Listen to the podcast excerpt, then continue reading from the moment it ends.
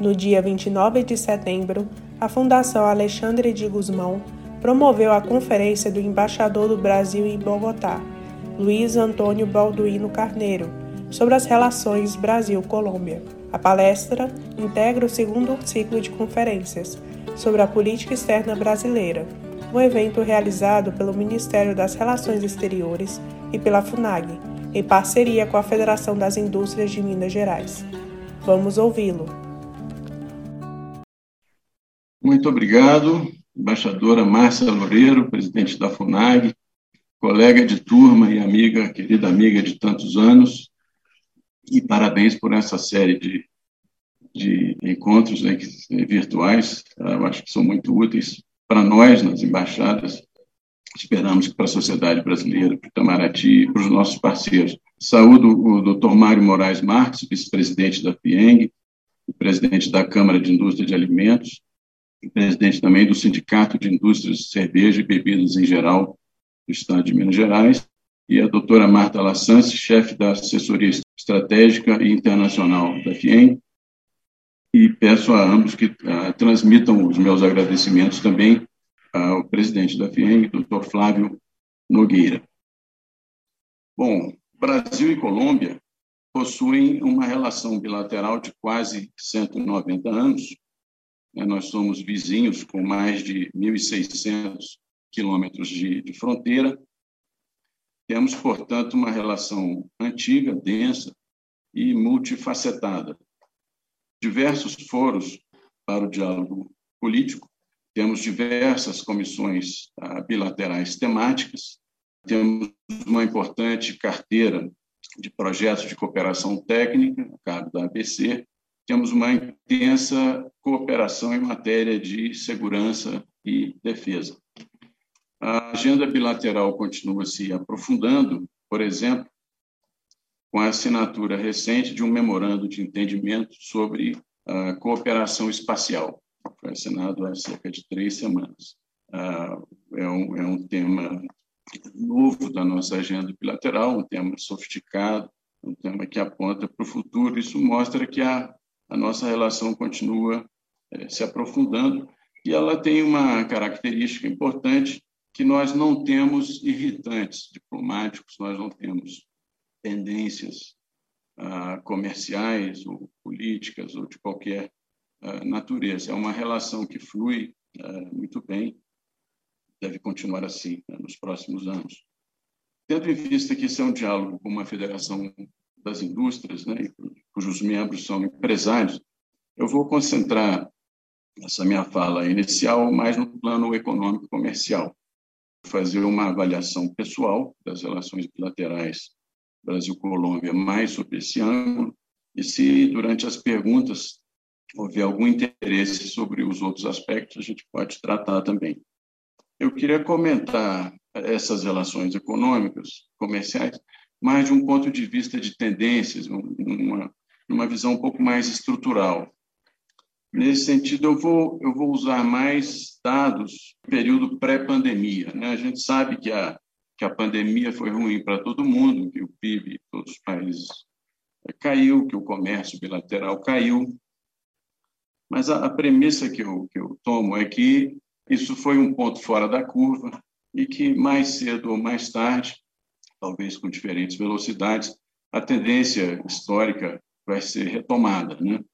Se essa premissa estiver errada e se a pandemia deixar algumas sequelas permanentes, essas relações, aí nós vamos ter que observar ao longo dos anos para ver como é que ficarão. Mas a minha premissa é de que a coisa vai ser retomada, inclusive em alguns aspectos, rapidamente. A gente vê uma intensa, aqui na Colômbia, por exemplo, uma intensa reativação da economia. Em termos de pontos básicos, de como eu vejo essa relação, a primeira seria o seguinte: Brasil e Colômbia estão definindo um novo eixo de integração na América do Sul.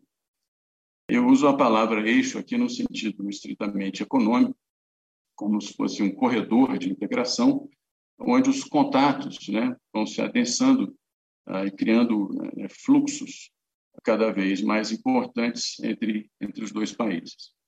Um segundo ponto é que os maiores protagonistas desse novo eixo de integração são as duas sociedades, notadamente o setor empresarial dos dois países, mas também estudantes, turistas, acadêmicos, enfim, membros das duas sociedades como um todo. Tem um aspecto interessante é que alguns desses contatos ou alguns desses fluxos ocorrem a partir da intervenção dos dois governos, né, por algum acordo bilateral, mas em alguns casos ela ocorre independentemente disso, né? Ocorre de maneira mais espontânea pela atratividade dos dois países, um para o outro, né? E aí depois, mais adiante, eu vou dar os exemplos, né? Esse eixo de integração é muito promissor, muito dinâmico. Alguns analistas, inclusive, pelo potencial, acham que a Colômbia poderá ser um dos principais parceiros do Brasil na América Latina, se não, talvez, até o principal. Eu não tenho como... Esse é um cenário plausível, mas eu acho que nós não temos como calcular a probabilidade disso no momento. E, para que esse cenário se materialize, alguns obstáculos, alguns desafios importantes precisariam ser superados. Vou mencionar um pouco isso mais adiante. Então, eu acho que, para entender esse processo que está ocorrendo, eu gosto de usar um pequeno esquema, que é o seguinte: olhando as relações bilaterais entre dois países, quando elas são muito incipientes, elas são basicamente tratadas pelas duas chancelarias, né? E as embaixadas têm um papel fundamental nisso. Quando as relações vão se tornando mais densas, a agenda se expande e várias agências e ministérios passam a atuar também de maneira direta. Enfim, há uma agenda intergovernamental mais intensa com diversos atores, né?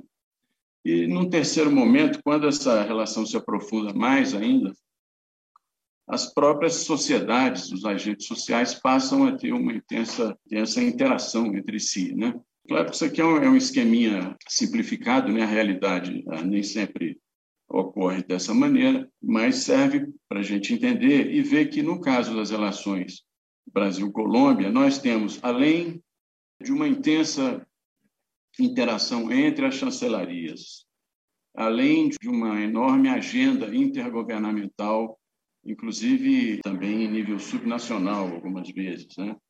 Além desses dois, nós temos esse terceiro estágio em que duas sociedades começam a atuar, a interagir de maneira crescente, sobretudo no setor empresarial. Um termômetro disso é o fato de que a embaixada já chegou a registrar, em anos passados, 200 delegações em um ano, né? Delegações dos mais diversos tipos, desde delegações de empresários, de estudantes, de cientistas, de militares, de governos das diferentes áreas, né? Isso dá uma média de uma delegação por dia útil, né, se a gente for fazer esse cálculo, e mostra, então, a intensidade dessa interação. É claro que, com a pandemia, isso teve um freio, né? É sério, mas mostra um pouco como tem se desenvolvido, né, essa relação bilateral. Então, antes de passar para alguns elementos desse novo eixo de comércio, investimentos, enfim, eu queria dar alguns dados sobre a Colômbia para contextualizar um pouco, né? Primeiro é que a Colômbia tem 1.141.000 metros quadrados, né? Ela é mais ou menos 1/8 do território brasileiro, são 50 milhões de pessoas, teve um PIB em 2019 de 323 bilhões de dólares, 2020 caiu, né, para 271, e é a quarta economia da América Latina, atrás do Brasil, México e Argentina. A renda per capita em 2019 foi de 6.416 dólares, caiu em 2020, né, obviamente, e tem mantido um crescimento do PIB de maneira bastante sustentada. Se a gente olha a década 2010 a 2019, por exemplo, o crescimento médio da Colômbia foi de 3,73%. Houve um crescimento forte em 2011 de 6,9% e um crescimento menor em 2017, 1,4%, mas essa média de 3,7% é uma das mais altas da América Latina, provavelmente a mais alta da América do Sul. Em 2020, houve uma queda de 6,8%, né?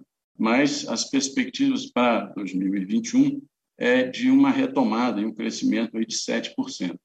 Algumas agências dizem que será um pouco menos, outras um pouco mais. O governo colombiano trabalha, né, com essa cifra de 7%, e para 2022 a previsão é de que o crescimento possa superar os 3,5%, pode chegar em torno dos 4%, que mostra que é uma recuperação bastante forte, né, em relação ao ano da pandemia. A Colômbia recebe em torno de 14 bilhões de investimento direto estrangeiro por ano, né? O ano passado foi menos, então, em torno dos 2,8% do PIB, comparável, dados os tamanhos da economia, com o Brasil. Investe também no exterior, né? Em 2020, por exemplo, investiu 1,97 bilhões. O desemprego está em torno de uns 15%, inflação há uma expectativa de 4% esse ano, e há um déficit de conta corrente de 3,3% do PIB. Né? Em 2020, a dívida bruta colombiana subiu muito, né, por causa das medidas que foram necessárias para diminuir o impacto da pandemia. O déficit fiscal subiu de 2,5% do PIB para 7,8%, com uma subida forte, o que levou a dívida bruta pública de 50% do PIB a 64%. Né? Isso fez com que a Colômbia terminasse perdendo o grau de investimento que ela tinha das três grandes agências classificadoras de risco. É possível que esse ano o déficit continue aumentando, mas o governo tem procurado criar um programa de médio prazo para tentar recuperar parâmetros fiscais clássicos, né? Então, é nesse contexto que nós temos um crescente volume de investimentos brasileiros aqui na Colômbia. Nós já temos mais de 110 empresas em diversos setores. Nós temos desde banco, siderurgia, setor de alimentação, bebidas, varejo, setor automotivo, cosméticos, farmacêuticos, software, enfim, é bastante variada a gama de setores, de empresas brasileiras. Só na área de tecnologia da informação e software, são 26 empresas, incluindo áreas como fintech, gestões de hospitais, B2B, enfim, é uma gama bastante variada. O total de investimentos brasileiros na Colômbia, o estoque, é difícil de saber. Eu já vi números que variam de 8 bilhões de dólares até menos de 1 bilhão. Esse menos de 1 bilhão é o registro oficial do Banco Central colombiano. E a dificuldade é porque muitas empresas brasileiras não investem na Colômbia diretamente a partir do Brasil. Você tem situação de bancos que chegam aqui a partir da filial chilena, você tem empresas que chegam a partir do Panamá, ou de outras jurisdições, e fica difícil, então, a gente saber exatamente quanto que é esse estoque. Há um volume crescente também de investimentos colombianos no Brasil. O número de empresas é menor, o número que eu já vi em termos de valor de estoque está em torno de 1,5 bilhões de dólares, mas apesar de ser um número menor de empresas, elas são atores muito significativos no mercado brasileiro. Normalmente eu evito citar as empresas nominalmente, mas a gente tem o caso de uma empresa que transmite energia e, por meio de uma controlada brasileira, a CETEP, atua em 18 estados no Brasil, e ela é sócia da CEMIG na Taesa. É um enorme, talvez um dos principais agentes na transmissão de energia elétrica no Brasil. É uma empresa colombiana, é uma multinacional colombiana que está em vários países.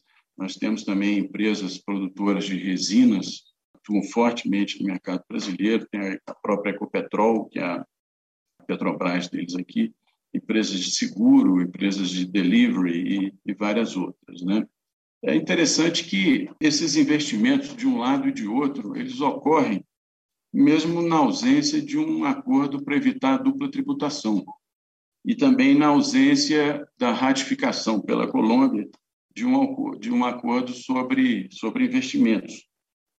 Então, é um dos exemplos que eu estava mencionando, de um processo que ocorre mesmo sem que os dois governos tenham já logrado, né, chegar a acordos importantes. Uma notícia boa que a gente tem é que a negociação do acordo sobre dupla tributação está muito avançada, praticamente concluída, e poderá ser anunciada em algum momento, poderá ser assinada, depois virá o processo de ratificação, né?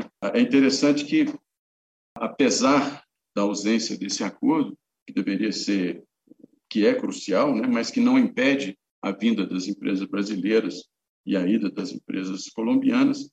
Então, no caso dos nossos investimentos aqui, é provável que o grande fator de atração seja a própria economia colombiana, né, e o potencial de crescimento. A Colômbia é uma economia muito arrumada, eles têm demonstrado uma enorme prudência fiscal ao longo dos anos, um crescimento sustentado, como eu tinha dito.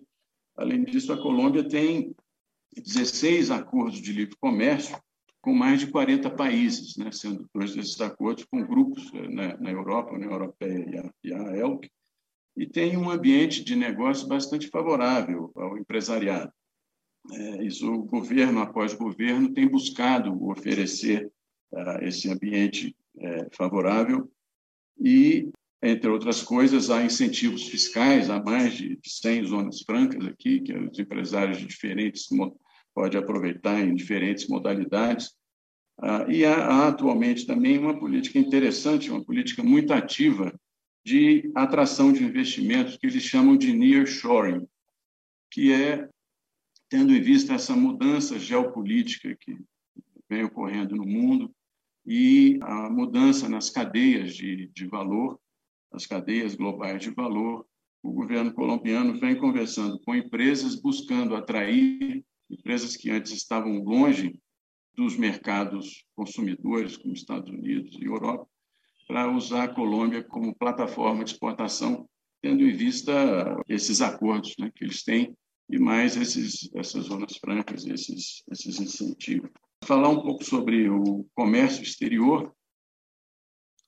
Em termos do comércio global da Colômbia, eles têm aí um total de 44 bilhões de dólares, isso foi dado em 2020, de importações. Os principais produtos são aparelhos telefônicos, petróleo refinado, medicamentos, automóveis, milho, máquinas de processamento.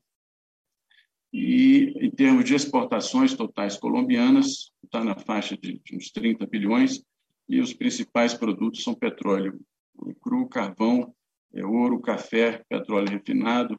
Enfim, o setor de petróleo e carvão juntos contam mais ou menos para 40% das exportações colombianas, né? Esse é um desafio para a Colômbia no médio e longo prazo, à luz da descarbonização, né, que se busca na economia mundial. Em termos do nosso comércio bilateral, o doutor Mário Moraes já deu aí alguns dados, mas é importante ressaltar que 90% ou mais da pauta é de produtos industrializados, né, de valor agregado, e o comércio vem crescendo nos últimos anos a uma taxa de 2 dígitos, né, se a gente tira o ano passado, que foi atípico, mas, por exemplo, de 2015 a 2019, as exportações brasileiras para cá aumentaram 50%. As exportações colombianas para o Brasil aumentaram um pouco menos. E entre os principais produtos exportados, a gente tem veículos, tratores, motocicletas e outros, máquinas, equipamentos, peças, plásticos, aparelhos, materiais elétricos, café sem torrar, né, o café verde, produtos químicos, ferro e aço, papel, cartão, seus produtos, borracha, enfim, farmacêutico. É uma pauta ampla, composta majoritariamente por produtos de maior valor agregado, né, o que torna a Colômbia um parceiro muito valioso, né, para o comércio exterior brasileiro. Em termos dos principais produtos exportados para a Colômbia e para o Brasil, nós temos aí combustíveis e óleos minerais, plásticos, produtos químicos, gorduras e óleos animais, borrachas, enfim. Em 2020, apesar da queda, aliás, em 2021, né, 2020 a gente teve uma queda, uma corrente de comércio que tinha sido 4,55 bilhões de dólares, caiu para 3,5 ou 3,61. Então, uma queda forte, porém, né, no ano atual, a gente vê uma recuperação boa. As exportações brasileiras para a Colômbia cresceram 44% nesse ano, e as importações cresceram 49%. Né? A gente espera que já é possível que a gente termine o ano com o mesmo patamar de 2019. Normalmente, o Brasil é o quarto parceiro comercial da Colômbia, depois dos Estados Unidos, China e México. Um aspecto curioso é que, na primeira metade desse ano, o Brasil apareceu como terceiro parceiro, depois de Estados Unidos e China. É possível que isso reflete só metade do ano, é possível que isso não perdure, né? Mas é um fato que, inclusive, saiu nos jornais aqui no período, né?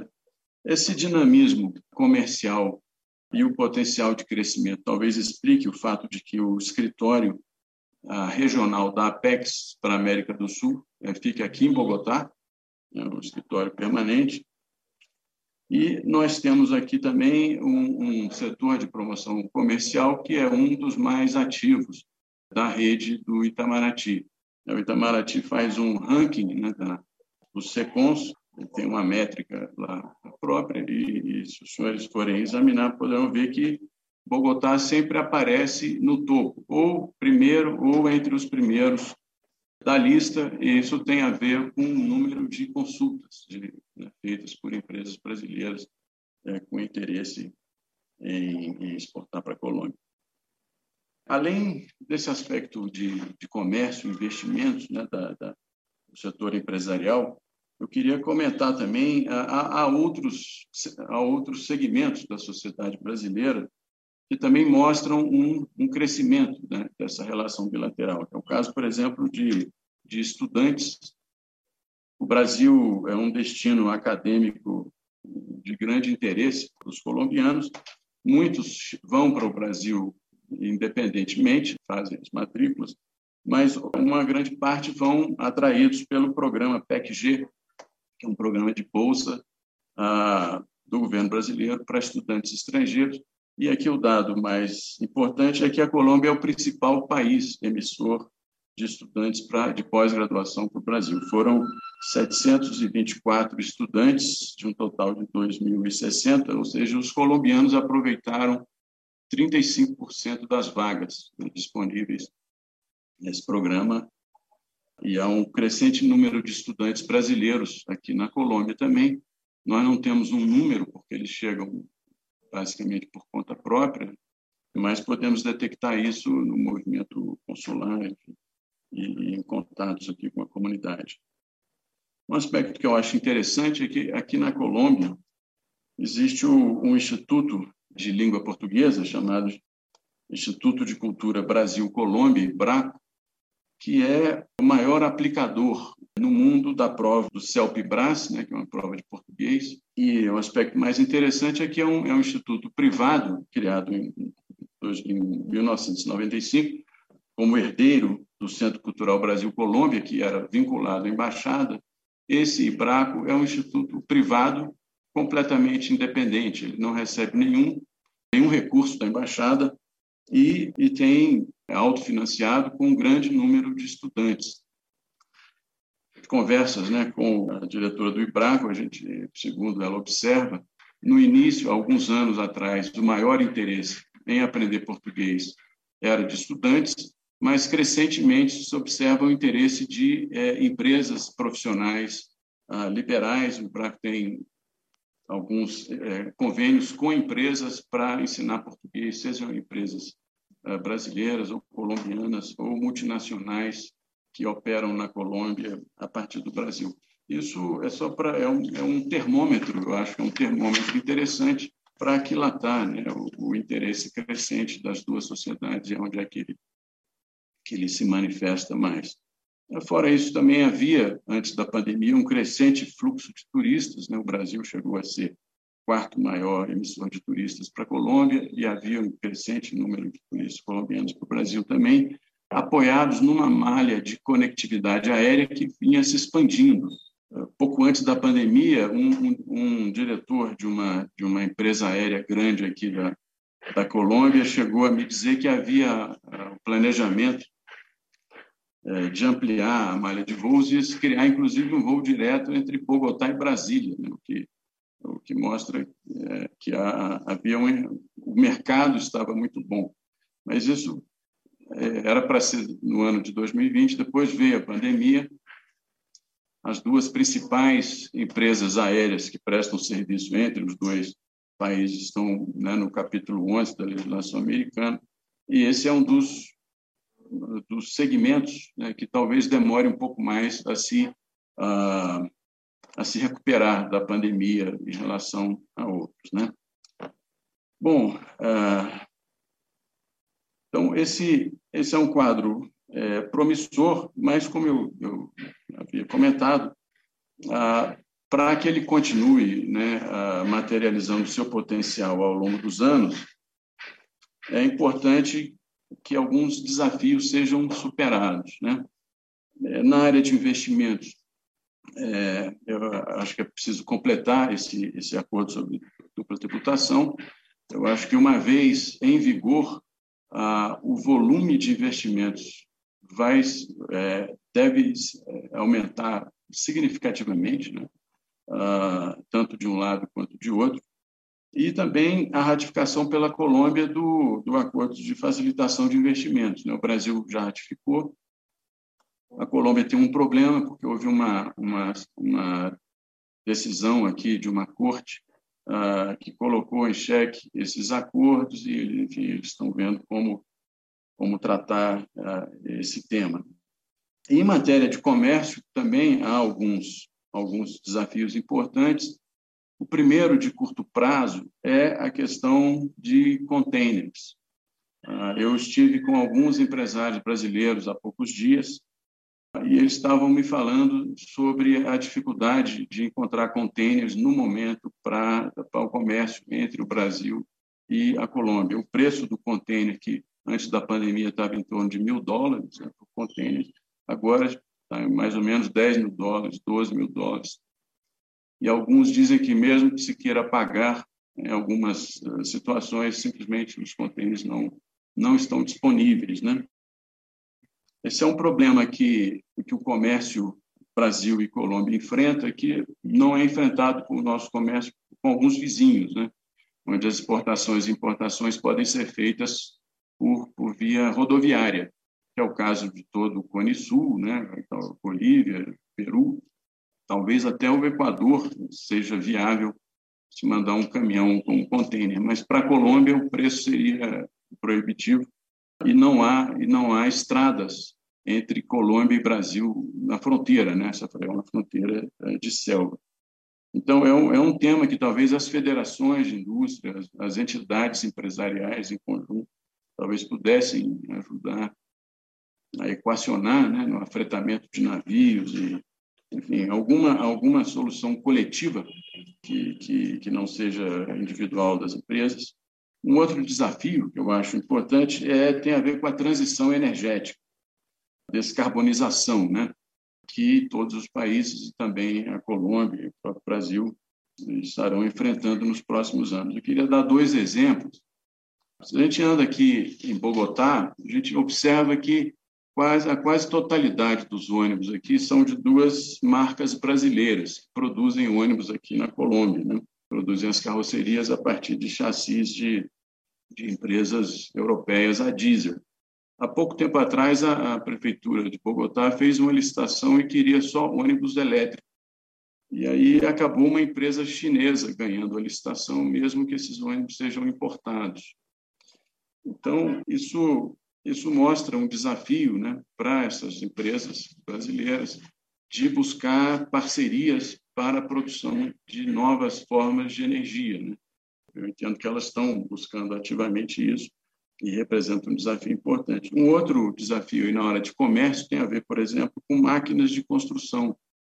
A Colômbia é um importante cliente brasileiro, né, na importação de máquinas de construção, mas recentemente a Colômbia adotou uma legislação para diminuir as emissões dessas máquinas. Isso vai exigir da nossa indústria uma certa adaptação. Nós conseguimos que a entrada em vigor fosse dilatada no tempo, né, para que houvesse uma oportunidade, né, para adaptação, mas mostra também um certo desafio. Um outro desafio para o comércio tem a ver com a entrada em vigor dos acordos de livre comércio ou com o processo de desgravação, a finalização do processo de desgravação de acordos de livre comércio que a Colômbia tem com os Estados Unidos e com a União Europeia. Por exemplo, no setor automobilismo, a partir do próximo ano, a tarifa vai ser zero para os automóveis, né? Já é zero no caso do México, no caso dos países do Pacto Andino. Então, isso cria para nós também um desafio de adaptação. A gente sabe que, no caso do nosso ACE 72, há uma cota, né? O Brasil é sujeito a uma cota de 50 mil veículos por ano e a exportação extra-cota está sujeita a uma tarifa de 16%. Então, é um conjunto de desafios importantes que nós precisaremos enfrentar para materializar todo o potencial da relação comercial entre o Brasil e a Colômbia. Para terminar, eu queria mencionar algumas coisas sobre a relação com Minas Gerais, né, já que a origem da FIEMG, o comércio entre Minas e a Colômbia também vem crescendo, né? Nos últimos anos, por exemplo, as exportações mineiras passaram de 160 milhões de dólares para 220 em 2019, as importações passaram de 154 para 170. Há também importantes empresas brasileiras na Colômbia com origem em Minas Gerais. Há uma grande empresa na área de tecnologia, com sede no Triângulo Mineiro, e uma grande empresa também de aluguel de carros. Eu estive visitando Medellín há alguns dias, pude estar tanto com o governador do departamento de Antioquia, o estado, né, de Antioquia, eles chamam de departamento aqui, que mostrou onde se situa Medellín, né? E que mostrou muito o interesse em aumentar parcerias internacionais. Eles têm 4 países como prioritários, que são Estados Unidos, China, Israel e Brasil. E interessante, o governador me comentou que, no caso brasileiro, um interesse em estabelecer uma parceria maior com o estado de Minas Gerais. Isso é um tema recente, nós ainda não começamos, não houve tempo de começar a trabalhar nele, mas me chamou a atenção. Eu visitei também o prefeito de Medellín, que é uma cidade muito inovadora aqui na Colômbia, e mostrou interesse em estabelecer uma cooperação com Belo Horizonte, especificamente na área de incubadoras de empresas, né? Enfim, apoio a empresas de inovação. A região de Medellín é a região mais empreendedora da Colômbia e boa parte das empresas que investem no Brasil tem sede ali naquela cidade. Enfim, isso aqui a título de palavras iniciais. Espero que tenha sido útil e eu queria convidar a delegação da FIEMG para visitar a Colômbia no momento e também nos ajudar, se for possível, a desenvolver essas parcerias mencionadas. Eu não sei se o governo de Minas Gerais tem interesse ou não nessa parceria com o departamento de Antioquia, né? Eu acho que com a Prefeitura de Belo Horizonte parece que já houve algum contato, mas me parece interessante e uma feliz coincidência, né, que o nosso parceiro de hoje seja a FIEMG. Muito obrigado. Acho que eu falei demais, mais do que eu imaginava, mas espero que tenha sido útil. Obrigado, Márcia. Acesse o canal da FUNAG no YouTube, www.youtube.com/FUNAG Brasil. Lá você encontrará centenas de vídeos sobre política externa brasileira e relações internacionais. Acesse também a nossa biblioteca digital, com mais de 780 volumes para download gratuito, www.funag.gov.br/biblioteca. Acompanhe as atividades da FUNAG Brasil no Facebook, Twitter, Instagram e Flickr.